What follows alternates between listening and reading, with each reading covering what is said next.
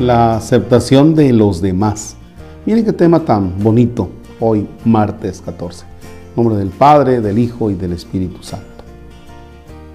Aceptar el sufrimiento que nos causan los demás. Acabamos de exponer la conveniencia de no resistirnos a las contrariedades y aceptar de buen grado. Ahora retomamos el tema, refiriendo esta vez a las contrariedades que nos llegan no a través de sucesos materiales, sino por culpa de los demás. ¿Cómo debemos comportarnos frente al dolor provocado por quienes nos rodean? La línea de conducta ha de ser la misma, esforzarnos por consentir. Tampoco en este caso se trata de permanecer pasivo.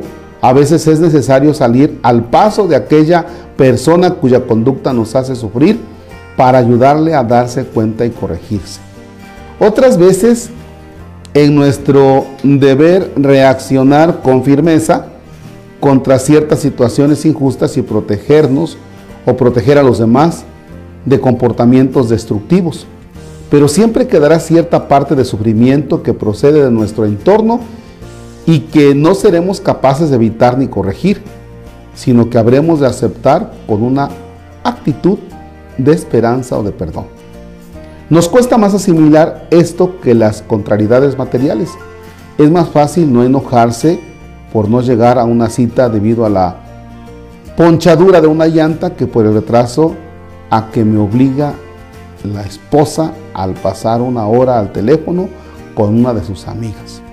Los disgustos motivados por los otros son más difíciles de aceptar que las molestias materiales, porque en el primer caso entra en juego la libertad y nos consta que las cosas podían haber sido diferentes.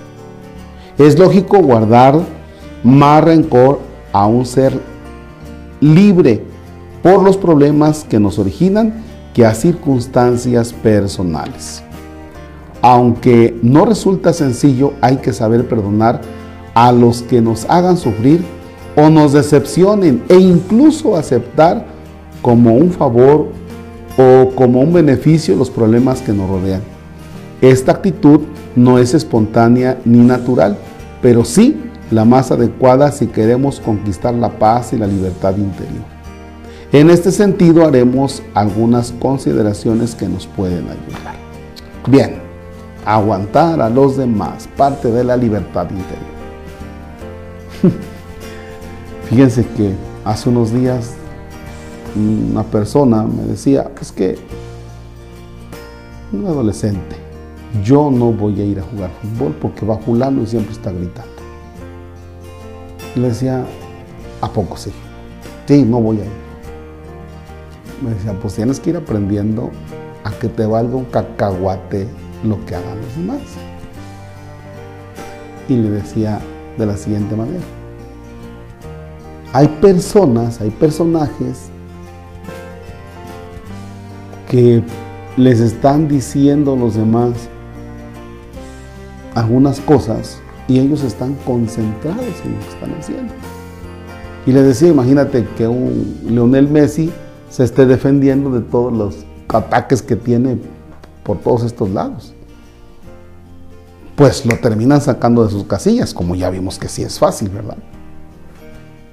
O imagínate un Cristiano Ronaldo haciéndole caso a todo lo que le están diciendo. Pues terminaría frustrado y terminaría llorando en el vestidor. Y ya le puse algunos escenarios de algunos políticos que las personas les dicen un montón de cosas y ellos como si nada, ¿verdad? Entonces, fíjense cómo a veces tenemos que saber salir adelante del otro que lo diga, ¿no? Del que diga cosas o del que nos hace enojar. Que nos hace enojar.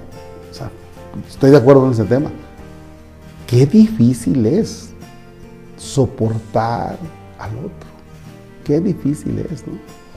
Hoy en el Día del Amor y de la Amistad, bueno, pues lo celebran los que realmente están ahí medios cursis y cosa por el estilo, pero realmente la cuestión de la amistad y el soportar al otro es difícil. Ahora, Cuando una persona te hace sufrir a ti, la persona está en sí, o sea, esa persona está sufriendo y tiene muchas adversidades, ¿eh? Una persona que te está molestando, esa persona tiene mucho sufrimiento. Que te sirva de consuelo y que te sirva de decir, ¿pero en qué sufre? Vaya, trae arrastrando un sufrimiento desde los abuelos maternos, trae arrastrando un sufrimiento desde papá, desde mamá, desde hermanos, todas sus frustraciones, todo lo no logrado, todo lo no realizado, ya, lo trae. Y es un volcán que está escupiendo fuego. Y si tú le acercas tantito la mano, te va a quemar. Entonces, si tú te dejas y si tú te concentras en aquel volcán en erupción, pues vas a salir afectado. Entonces, tú tienes que saber quién eres tú, cómo llevas tu vida, cómo te comportas y lo demás dejarlo un poquito. Y a veces también, como dice aquí, cuando ya la persona otra está poniendo en riesgo a los demás o los está ofendiendo mucho, con mucho tacto de vez en cuando ponerle un estate quieto, ya bájale, ¿no? Hacer que la persona se dé cuenta de sus errores, es cierto, pero muchas veces lo que tienes que hacer es, ya sé por dónde va este, y no hacer mucho caso, ¿eh? Porque de lo contrario terminas tú cargando también el sufrimiento del otro, ¿no? Si él elige sufrir, que lo elija él, pero tú elige no hacerle tanto caso y continuar con tu vida normalita. Si es que la puedes llevar normal, pues ánimo. Señor, esté con ustedes. La bendición de Dios Todopoderoso, Padre, Hijo y Espíritu Santo, descienda y permanezca para siempre. Amén. Que tengan bonito martes.